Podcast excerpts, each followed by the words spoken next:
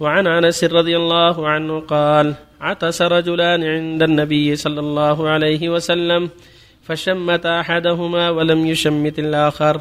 فقال الذي لم يشمت عطس فلان فشمته وعطست فلم تشمتني. فقال هذا حمد الله وإنك لم تحمد الله. متفق عليه. وعن أبي هريرة رضي الله عنه قال كان رسول الله صلى الله عليه وسلم إذا عطس وضع يده أو ثوبه على فيه وخفض أو غض بها صوته شك الراوي. رواه أبو داود والترمذي وقال حديث حسن صحيح. وعن أبي موسى رضي الله عنه قال كان اليهود يتعاطسون عند رسول الله صلى الله عليه وسلم يرجون أن يقول لهم يرحمكم الله فيقول يهديكم الله ويصلح بالكم. رواه أبو داود والترمذي وقال حديث حسن صحيح. وعن أبي سعيد الخدري رضي الله عنه قال قال رسول الله صلى الله عليه وسلم إذا تثاب أحدكم فليمسك بيده على فيه فإن الشيطان يدخل. رواه مسلم. بسم الله الرحمن الرحيم. الحمد لله. صلى الله وسلم على رسول الله وعلى آله وأصحابه ومن اهتدى بهداه.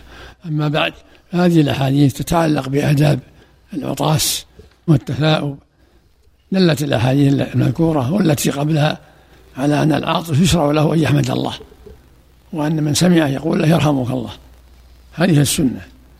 كان حقا على من سمعه يقول يرحمك الله.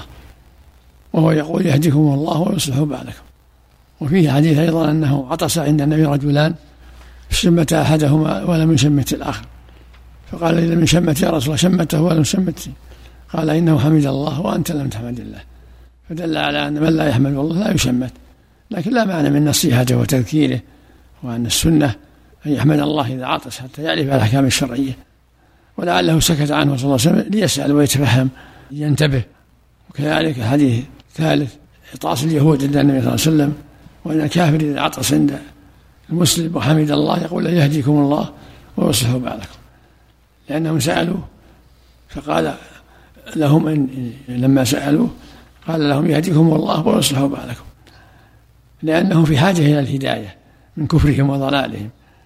فإذا عطس الكافر وحمد الله يقال يهديك الله ويصلح بالك أما التثاؤب والسنة يكثر ما استطاع فإن الشيطان يدخل السنة يكثر ما استطاع وأن يضع يده على فيه أو ثوبه لأن إذا فقر فاه دخل الشيطان وقد تكون رؤيته مسكرة.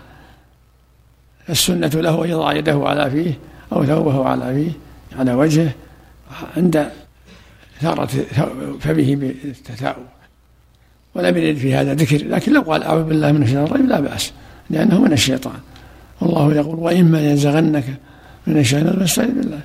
وفق الله الجميع نعم. شيخ بارك الله فيكم بالنسبة للنساء في الحج. إذا تعذر وجود الماء هل يكفيهم مسح الإفرازات والتيمم؟ نعم. بالنسبة للنساء في الحج إذا تعثر وجود الماء وبالنسبة للصلاة هل يكفيهم مسح الإفرازات والتيمم؟ إيش الإفرازات؟ الإفرازات التي تنزل من النساء بالنسبة للإفرازات التي تأتي من الرحم. تستنجي ثم توضأ. إلا إذا كانوا في بر ما عندهم ماء تستجمر وتتيمم. أما اللي في مكة الحمد لله الماء موجود تستنجي و طب بالنسبة إذا كان في الثوب شيء من هذه الإفرازات؟ يغسل. يغسل؟ يغسل ما أصابه نعم. ما يفرق بارك الله فيكم؟ يغسل ما أصابه. يعتبر نجس؟ نعم. بارك الله فيك. عدد النساء في منى ومزدلفة يتعذر وجود المكان الذي يست- الذي يستترن به فيضطرون للتميز. يعني بعذر إنه ما في مكان تستتر فيه. لا يلتمس طرف الخيمة. طرف الخيمة تبول فيه وتستجبر. تأخذ التراب وتمسح ثلاث ثلاث مرات أو أربع مرات حتى يزول الأثر. صلى الله عليك هل حديث أبي هريرة. نعم. إذا عطس وضع يده أو ثوبه على فيه. حتى لا يخرج منه ما يؤذي أحد. صحة صح صحيح نعم. صلى الله عليك. هل هل يكظم يكظم التثاؤب باليد اليسرى؟ أي نعم أحسن أفضل. يكون على الوجوب أحسن الله إليك. هذه السنة. أصل الأوامر الوجوب هذه السنة. إذا ذهب نساء ضعفاء في الليل ليلة العيد متى يشرع لهم رمي الجمرات؟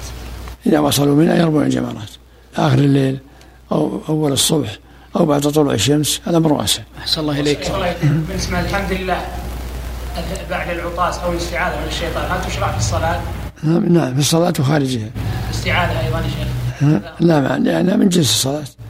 هل يشرع للنساء التلبية أحسن الله عليك؟ نعم. هل يشرع للنساء التلبية رفع الصوت بالتلبية؟ ب- بينهن. كل واحدة ترفع صوتها بقدر ما تسمع من حولها من نسائها.